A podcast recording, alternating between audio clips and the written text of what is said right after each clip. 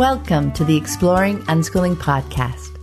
For countless parents, the journey to unschooling has redefined childhood and transformed their family relationships. Are you curious? Together, let's explore what living and learning looks like without school. Hello, explorers. I'm Pam Laricchia, and it's the 14th of September, 2022, as I record this intro. And this week, we're flashing back to episode 111 10 Questions with Jan Fortune from 2018. Jan home educated her four children in the UK and wrote many articles and five books on unschooling and parenting. Her book, Winning Parent, Winning Child, focuses on living with children in ways that respect their autonomy. In our conversation, Jan shares some of her thoughts about autonomous learning and the important role of trust in unschooling.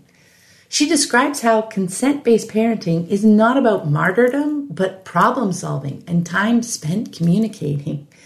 I really enjoyed revisiting this wonderful conversation, which is full of inspiring gems. I hope you enjoy it. but before we dive in, I want to take a moment to thank everyone who has chosen to support the podcast through Patreon. I deeply appreciate all my patrons. Your generous support is instrumental in keeping the podcast archive freely available to anyone who's curious and wants to explore the fascinating world of unschooling. If you'd like to join my community of patrons and scoop up some great rewards along the way, check out the Exploring Unschooling page at patreon.com.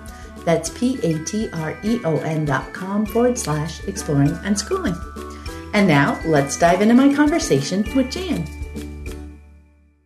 Hi, everyone. I'm Pam Laricchia from livingjoyfully.ca, and today I'm here with Jan Fortune. Hi, Jan.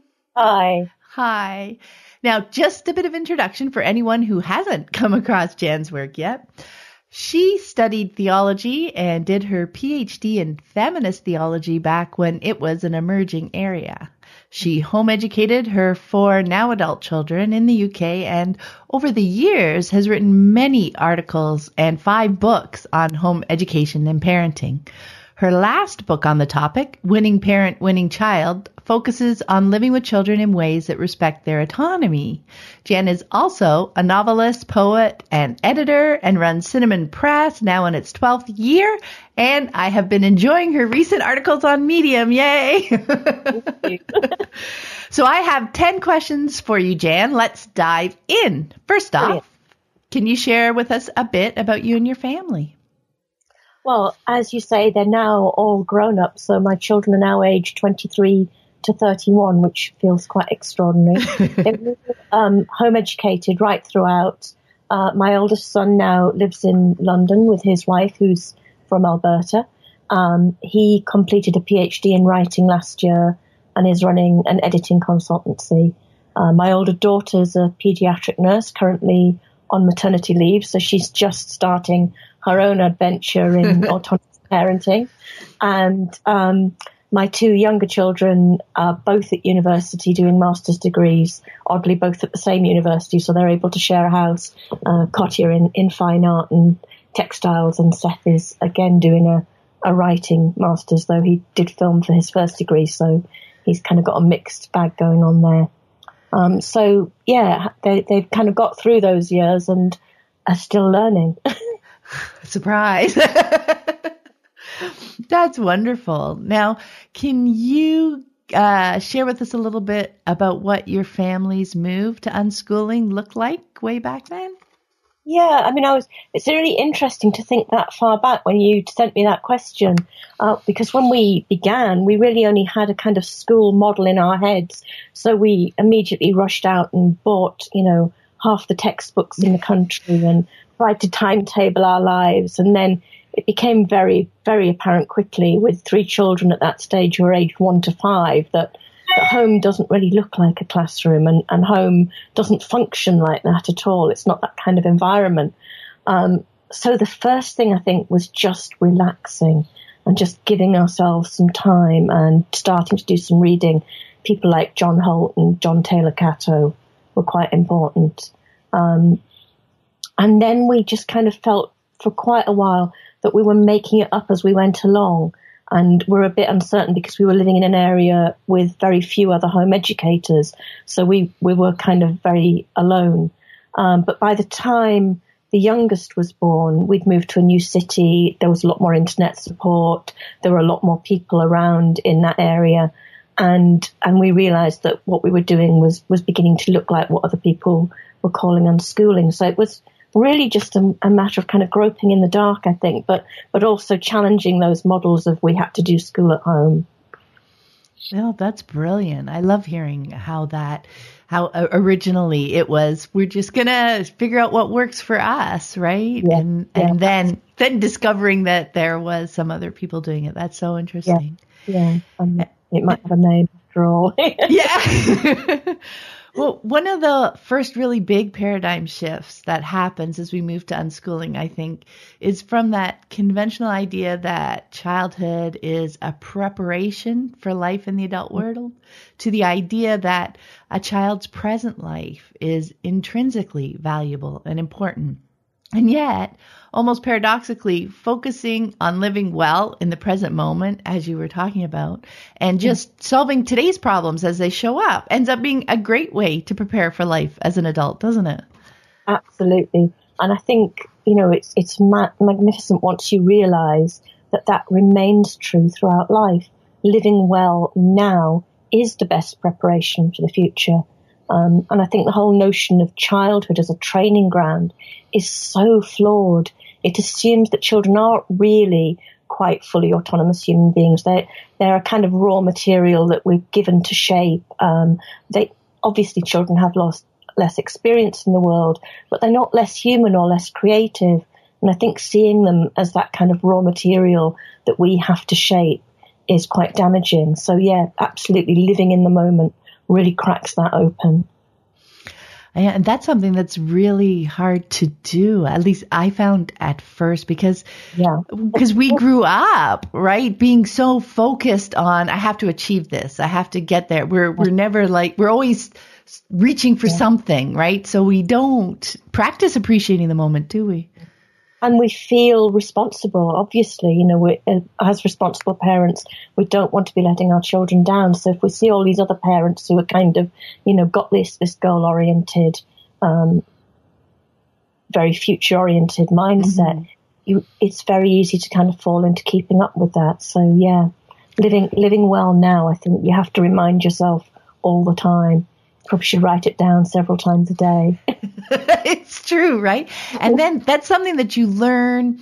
You have to do it for a while, right? Mm-hmm. And gain experience and realize that, you know, when when you look back, it's it's really something you need to look back on for a bit and to realize just how that approaching life day to day that way actually gave us like so much knowledge and skills that are now available to us now in the moment. That's in the future, yeah, but is now the moment. It's, it's amazing. Yeah, I mean, it, you can't keep taking its temperature, can you? Because yeah. you can look back and, but um, but if you you're trying to check it moment by moment, you can't see it. Yeah, um, so there's a lot of trust involved. That's brilliant. Yeah. So, in an article you wrote for Life Learning magazine, you dove into the building blocks of an autonomous or unschooling learning environment. Autonomous learning is um, more often the term in the UK, isn't it? In yeah, think so. Yeah. Yeah.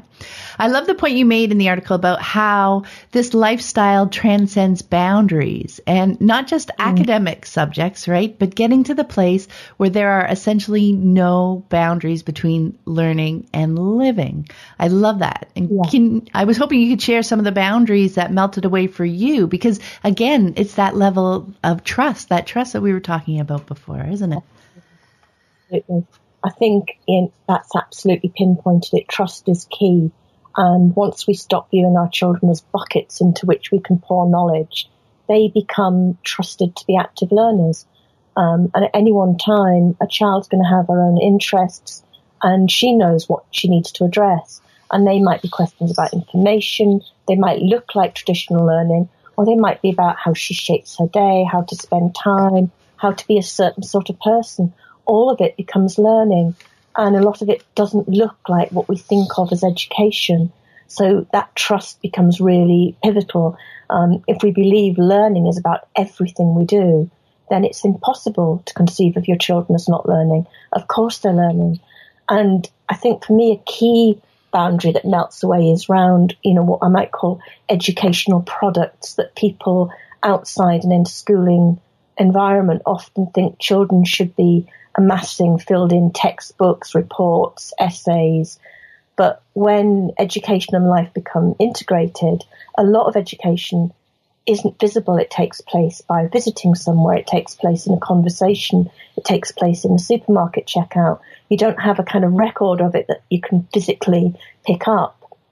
Some of it might be sitting in a tree gazing at the stars or paddling in a stream, but everything you do becomes educational, not in that kind of forced sense of being milked for its value, but simply because you realize the main thing is to get on with life and solve that day's problems on their own terms. And I think as that builds up year by year, um, life looks very uneducational. And, you know, we would have moments when you'd hold your breath and think, you know, are we kidding ourselves? Is there going to be, are they going to be okay? But clearly they are, you know, it, it solving life looks so much better than keeping textbooks. It's so true. I know the, those moments that you're like, what on earth? because you I know what? You're having fun, right? um, but, you know, the more those boundaries kind of melt, actually, I think the deeper the process becomes. And I think that's why I feel I now live with, I mean, my children are all left home, but live within the broader sense, young adults mm-hmm. who will always be lifelong learners um, because they don't have those kind of little pigeonholes to put education into. And I think something that was brilliant for me talking about boundaries was it, it broke a boundary between me as me as an adult and my children mm-hmm. as children when yeah. I realized all the you know when my definition of learning expanded to be life and I realized I was always learning. All of a sudden, I realized I wasn't like done as an adult. I wasn't supposed to know everything. Absolutely, and and that me it makes you kind of more respectful of them as well. I think because you're all just a bunch of creative people in it together, and you have things to teach each other. And you know, children may have less experience, but they often have a much more refreshing perspective on life. So yeah, we're all just in it together and learning. Yeah, I love that refreshing perspective. It's so true mm-hmm. and and so creative. You know, sometimes we worry, you know, if if something comes up today and we're chatting with our kids about it and trying to brainstorm ideas, at first to open it up to that conversation with our kids can be scary because we're worried, oh, we're going to have to do something totally outside my comfort zone that I think will be ridiculous. But man, no, they bring such intelligence and creativity to the conversation, don't they? And fun. Of course, there's the ridiculous things too. yeah. So uh, I was wondering, what did you end up finding to be the most challenging aspect of moving to unschooling? I think at the beginning it is that fear, that kind of nobody else is doing this. Um, am I just lazy or stupid? Am I letting them down? Am I going to miss some essential skill or fact that they need in life by kind of just, you know, winging it and doing it on the hoof? Um, but actually, I think over time begin to realize that whatever model of, en- of education you're using, something's going to get missed out. It doesn't matter how academic or rigorous it is. Nobody can cover every topic known to humanity. So you begin to relax and kind of think, actually, let's just develop skills. Let's just develop a love of learning. Uh, let's just provide a rich environment with conversation and films and nature and books and art materials and, you know, whatever it is and just take that pressure off ticking the box.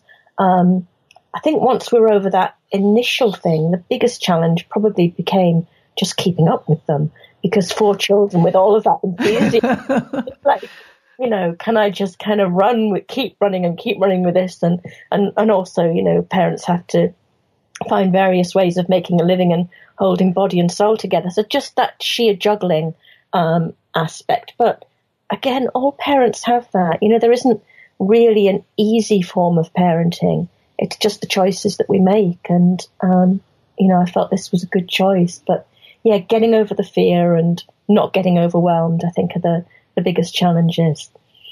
I really love that. And and it turns out it comes to like you were saying, all parents have this. It, it unschooling challenges just are really life challenges, aren't they? Just Absolutely. living together.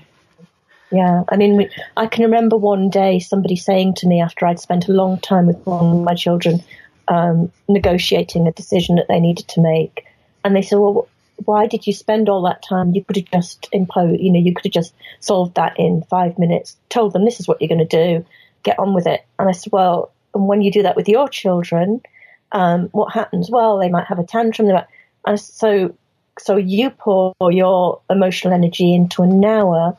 of a child being hurt and upset and feeling dismissed, and you think that it's a bad idea for me to pour my energy into an hour of everybody winning. It's like you're going to use the energy. Why not use it creatively um, instead of destructively? All parenting takes a lot of energy, and I think if you agree with your children together to use that well, you you know you, I think the benefits are fantastic. Oh, that's such a great point. I love the way you brought those two things together. And it leads us so nicely to the next question.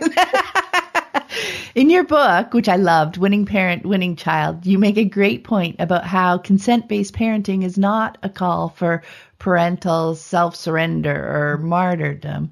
Rather, it's a call for engagement with our children. And that was just a great example of what, of the value we get from engaging with our children, right? So you talk about how there may be times when a mutual solution escapes us and we choose to put our children first, but that's not ideal. Uh, so even though sacrifice is often held up as a virtue in our society, why is simply giving in not a good long-term solution either? I think it's important to recognise that sometimes we fail. We don't always find solutions where, you know, we're ordinary human beings and those moments are going to happen. Um, and when we do fail, I put the child first simply because we have such an enormous responsibility to children that, they're the people we chose to bring into the world.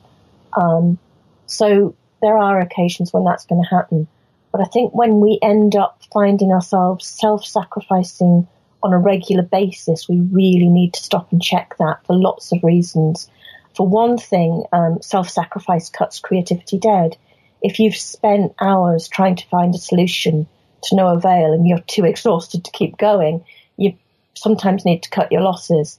But if you cut your losses early in the process just to speed things up, then all you do is so, you know, kind of cut into that creative energy that you might have found 10 minutes down the line. You might have come up with a great solution. So I think when we kind of get in there too fast and just shrug our shoulders and go, okay, then I give in, um, you've, you've short circuited all of that creativity. I think the other really damaging thing about self sacrifice is it builds resentment a person who's always giving in might seem as though they're okay about it, but over time it eats away. And I think that poisons the atmosphere of being solution centered and trying to be creative. And chronic self sacrifices, um, if you've kind of experienced those in your lives, can often become quite passive aggressive manipulators. The person who just always says, Oh, I don't mind, is often saying to the group, well, actually, I want you to guess what I'd like, um, but I'm not going to put in the energy to tell you. You have to guess and you have to get it right. They're not really being open and honest. So I think self-sacrifice when you've run out of steam is one thing. Self-sacrifice as a pattern tends to have all this kind of other emotional baggage with it. Um, so certainly don't be harsh with yourself when you have moments of failure. They're going to happen to everybody. But I think if you notice that pattern of self-sacrificing or somebody never stating their needs, it's really time to kind of dig into that and try and shift it because in the long term it breeds bad feeling and it sabotages our creativity. I love that. It's such a great point. Patterns are the things to watch yeah. out for, aren't they? Right? When, um, because I'm trying to remember what I was gonna, I had something great. But um oh, that was it. When we're um like you said, you know, we're talking and we're trying to figure something out and we're trying to figure something out and maybe we, you know, lose uh energy for for it. And we you know say okay you know what? We'll try it. We'll try it your way because you, you know why not? You haven't come up with a good enough reason not to. Yeah, yeah. exactly. But when there's that pattern and you you give up earlier and earlier with less and less effort yeah. Uh, not only are you losing your creativity, you're also losing those moments to learn more about our children and ourselves, Absolutely. aren't we? Yeah, yeah. I mean, it just kind of it eats into all of that, really. So yeah, um, yeah. And patterns are definitely the thing to look for. yeah, exactly. There's just so much relationship development that goes in there, and and your point before about the time that we're invest. This is what we're choosing to put our time in when we're not putting it into school and all those other things. We're choosing to create this kind of learning environment because learning about ourselves and learning how to um, connect with others and work through issues with others, these are all valuable and important skills that a lot of kids who spend all their time in school don't have a lot of time to develop, do they? No, absolutely. I mean, they, they're missing that. And that's what we've set this up for. So, you know, use it. Mm-hmm. I'd like to dig into this transition to consent based parenting a little bit more. And in the book, you wrote, uh, consent works best when everyone in the family, adults and children alike, see themselves as free, respected people who can live the life they prefer within the family group. When this happens, adults and children can all be open to changing their wishes without ever fearing that it will mean doing something they really don't want to do. this releases an enormous flood of innovative thinking for solving problems, like that creative thinking that we were just talking about. But I do think that this is something that can be so hard to envision, to believe that it will actually happen until you see it in action. And I remember there were a couple of valuable mind shifts that helped me to make this shift to consent based parenting. One was ensuring that my wishes were not about my children. Mm. you know what? That was something that was surprisingly hard to tease out. I kind of had to empty myself out and then start adding my needs and wants back in one at a time, playing with them to see if they were really mine, not, oh, I wish my child would do yes. this or I wish yeah. they liked this. so, oh, yeah, the other thing. The other one was being open to changing my mind, right? Or my wishes, even. And that was so much work to get deep into my own thoughts and to be okay with um, not liking what I found at first because, you know, mm. I'm just thinking. Uh, so it was so valuable for me to show by example that our discussion was about the ideas and our needs and to be able to say, wow, that's a great point that I didn't consider. You know, I'm more open to doing it your way. Let's see. Yeah. And then not act like I've given in when I've changed my mind, right? There's a difference. Because oh, if if if you feel if you act like you've given in, then it's kind of like now they owe you something next time. Like you were talking about that passive aggressive yeah. Yeah. approach to it all. There's just so much wrapped up in there, isn't there? so I was wondering if you had some tips that you could share about this transition and how it really cracks open that creative problem solving process. Yeah. I mean, I think you've highlighted those shifts really well, changing your mind because you've become open is completely different to self-sacrificing that we were just discussing. Absolutely crucial. If you see adults as the people with all the answers and the children as the ones in training, then doing that's going to feel counterintuitive. But if you shift your mindset so that you believe we're all learners, we've all got different sorts of experience, different sorts of creativity, fresh thinking. It doesn't matter where the solution to a problem comes from or whether it happened to be suggested by a two year old or a 35 year old. It's just a creative solution. And part of that genuinely flexible open mindedness has to be that we don't have preconceived ideas about what we want our children to be or to do your needs have to be yours, just as you were saying. And we hold those tentatively and creatively. So, you know, my need is for you to clean your room re- really misses the point. you know, my need might be to have some clean, calm space. That's fine. And then I can invite others to help me with that rather than implicating them in what they have to do or what has to happen because they might not have any need at all to have a clean room. Um, if your children, if you children don't feel you've already made up your mind about what the outcome has to be, if you're genuinely open minded and you treat them as people who have something to offer, then they've got nothing to lose in contributing their creativity. And once they see that this creativity is taken seriously, more and more of it's forthcoming. So I think it's about that creating of a positive spiral rather than a kind of downward slope. Mm-hmm. Um, just, you know, getting in there and being really flexible. And as you say, owning your needs as yours and then saying, what can, you know, how can we help with this? So you are asking them for help in the same way as they ask you for help. It becomes this community of creative people who are sorting out how they live together.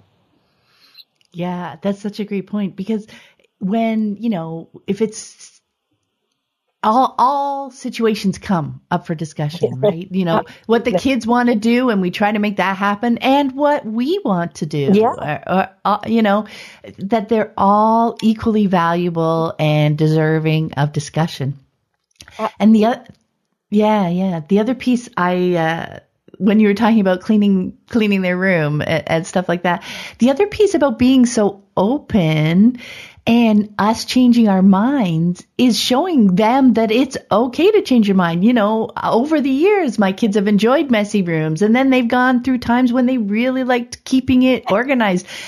And, and you don't want them to think, okay, this feeling about needing it, wanting it organized isn't in reaction, like you don't want them to ignore it because they feel like they'd be finally satisfying your need for a clean room, right? Yeah, absolutely. So it's yeah, not setting up those. I mean, it's that kind of emotional baggage again, isn't it? That that can mm-hmm. underpin things. And if that's not there, then people can freely move positions um, without that kind of fearfulness or feeling that they're going to be looked down on because they held a position and now they don't. We all change all the time. Mm-hmm. Mm-hmm. Um, another aspect of the transition to consent-based parenting that I wanted to touch on is moving beyond the conventional idea that children will tend towards bad choices mm. if they aren't controlled, right? As we move to unschooling, we discover that what our children really lack is just experience. Especially if we've been parenting with rules and controls for years, our children have had little experience with understanding themselves, their needs, um, how to make reasoned choices, how to move through that process. So at first, they may behave in ways that may seem to us, at least, as mm-hmm. irrational, right? Yet that is still not a sufficient justification for falling back on control and compulsion, is it? There is another way that we can look at those kinds of situations. Yeah, yeah that's exactly right. If you've got years of compulsion to undo, then there's going to be some disbelief on the part of those children um, when you say that's gone now, and there's going to be some testing out. And that can be very, very hard and very scary. But I think the thing to hold on to is every time you slide back into compulsion, that trust is diminished. And so, you know, that can create real vicious circles. Once you've established that trust, of course you won't get it right every time but that trust will see you through. So, you know, when, when situations go wrong still, you can still go, this is what, you know, we were really intending. Um, this is what we're now getting, you know, 60% of the time, 70% of the time, we're, we're working, it's, it's growing. Um, and I think just being really open and honest with the children that this is a big change for you as well, and you're going to struggle with it. And so, you know, we, we just have to be on side with each other and have to be kind to each other. But this is the, the direction we're really going in. Um, so in the transition, we need to look at what might be irrational choices as maybe just establishing that trust and then building towards creativity. And that does sometimes take a lot of holding your breath or biting your tongue and, and just kind of seeing where it leads. And and talking all the time. I mean, I think the big thing is that you're constantly conversing about this. You're constantly reassuring. You're constantly saying, "Oh, I got that wrong. How do we go back to the drawing board?" Um, I don't understand your decision there, but it's your decision. Can you tell me more about it? And just keeping those channels as open as you possibly can. I love that. And that's the hard part, I think, especially at the beginning, right? It's you're biting your tongue, yeah. yet you're having conversation. it's a different kind of conversation now, right? Totally different. Yeah, it's not a conversation about judgment anymore. Um, yeah. Conversation or telling them what to do. Understand. Yeah yeah it's it's i love that because uh, when you're picking their brain but you're right if if you do it with whether it's that passive aggressive approach or that judgment in your voice they can tell and like you yeah. said you're taking a step backwards you're losing that piece of ground of trust that you had been gaining so you know that is something you really want to watch out for but when you start asking those questions your child has probably not been asked those kinds of questions yeah. before, right? They've just been told. So surprising, yeah. Yeah, they're discovering so much about themselves just by mm-hmm. even considering the question. Oh, geez, I've never wondered what I thought about that. Yes. Yeah. yeah, it opens up a very different space, I think. Yeah, so much learning for everybody, isn't it? now, in another article that you wrote for Life Learning magazine, which was titled as if on not turning our children into byproducts of our philosophy. Another article I enjoyed. I, I really enjoyed your writing, Jan. and in this one, yes, you talk about something I think is really important, and I wanted to read another short quote.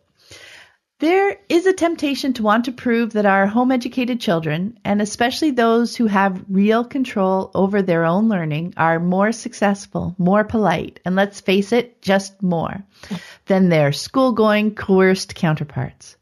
There is a real danger of advertising our learning style and the alternative lifestyle that is often a byproduct of it by pointing to the product.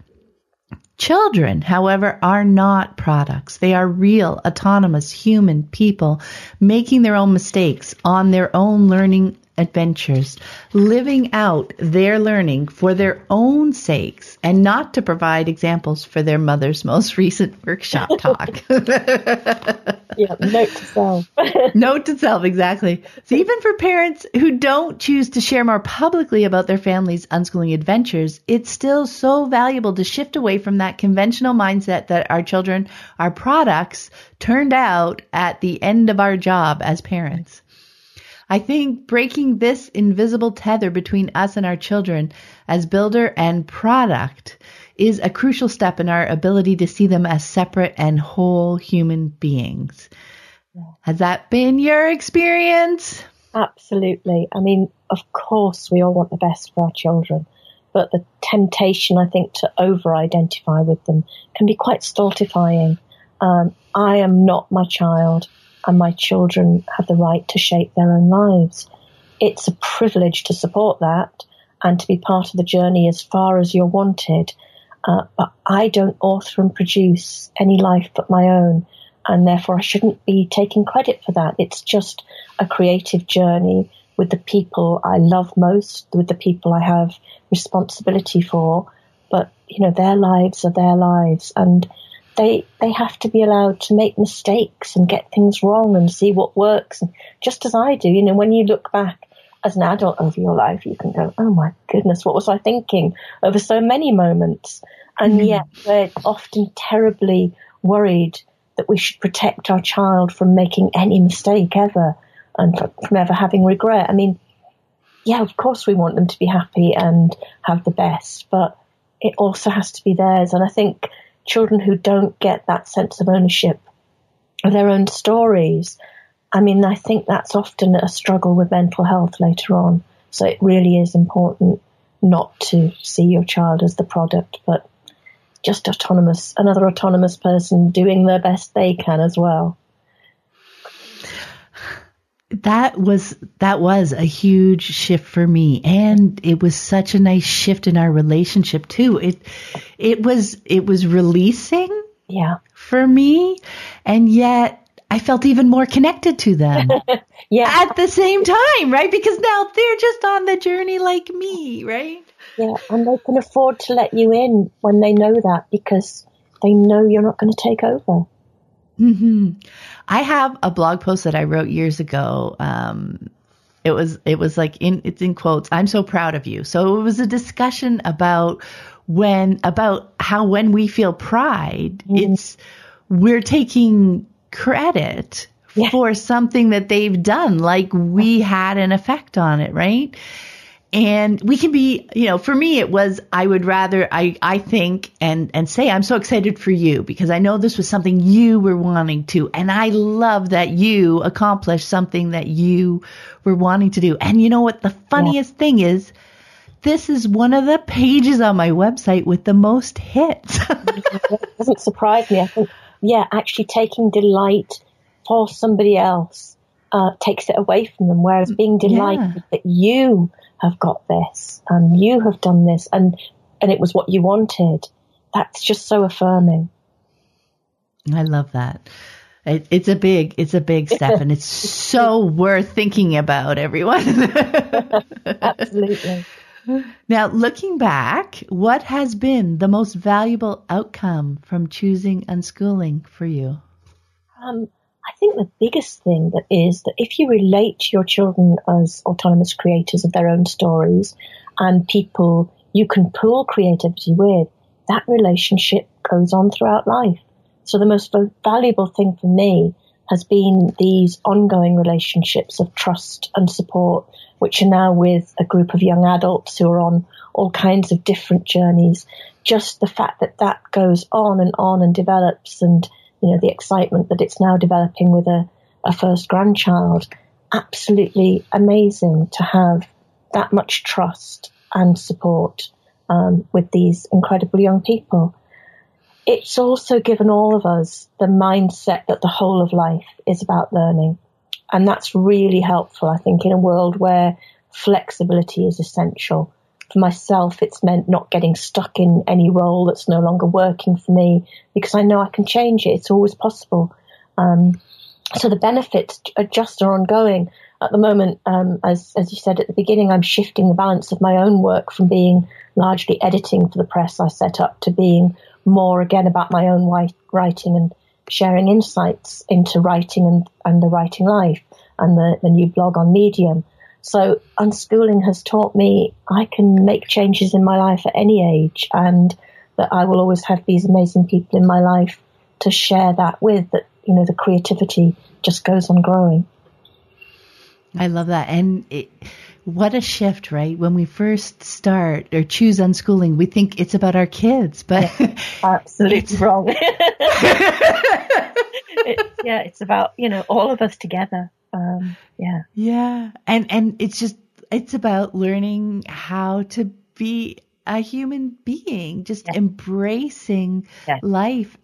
It's, it's beautiful, isn't it? Absolutely. I mean, I think that, that is the absolute crux of it that actually unschooling is exactly what it says on the can. We don't need those school models. We need we need to talk about how we live well, um, mm. and we need to share that with the people most important in our lives. And when we do that, the, the magic is extraordinary. Oh, that's a perfect quote to end this on. The magic is extraordinary. I love that so much, Jan. Uh, thank you so, so much for taking the time. I know it's it's taken us such a while to connect with both our rural internets. but thank you so, so much for taking the time to speak with me. I really enjoyed it. Thank you. Pleasure. Thank you very much.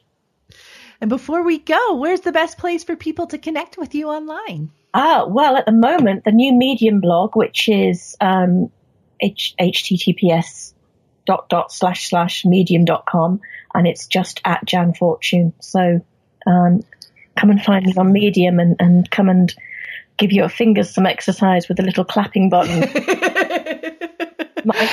Absolutely. I'll put the I'll put the link in the show notes. And tip if you're on your desktop, you can hold the clap button. You can. Just I know. Yeah. And you hold it. It takes about 10 seconds, but you can make it up to 50. I love it. brilliant. Thanks so much, Jan. Have a wonderful day. And you take care. You too. Bye. I hope you found this episode helpful on your unschooling journey. And be sure to check out the growing podcast archive. The conversations never go out of date. You can find more information about my books, the Living Joyfully Network online community, and the Childhood Redefined Unschooling Summit online course at my website, livingjoyfully.ca.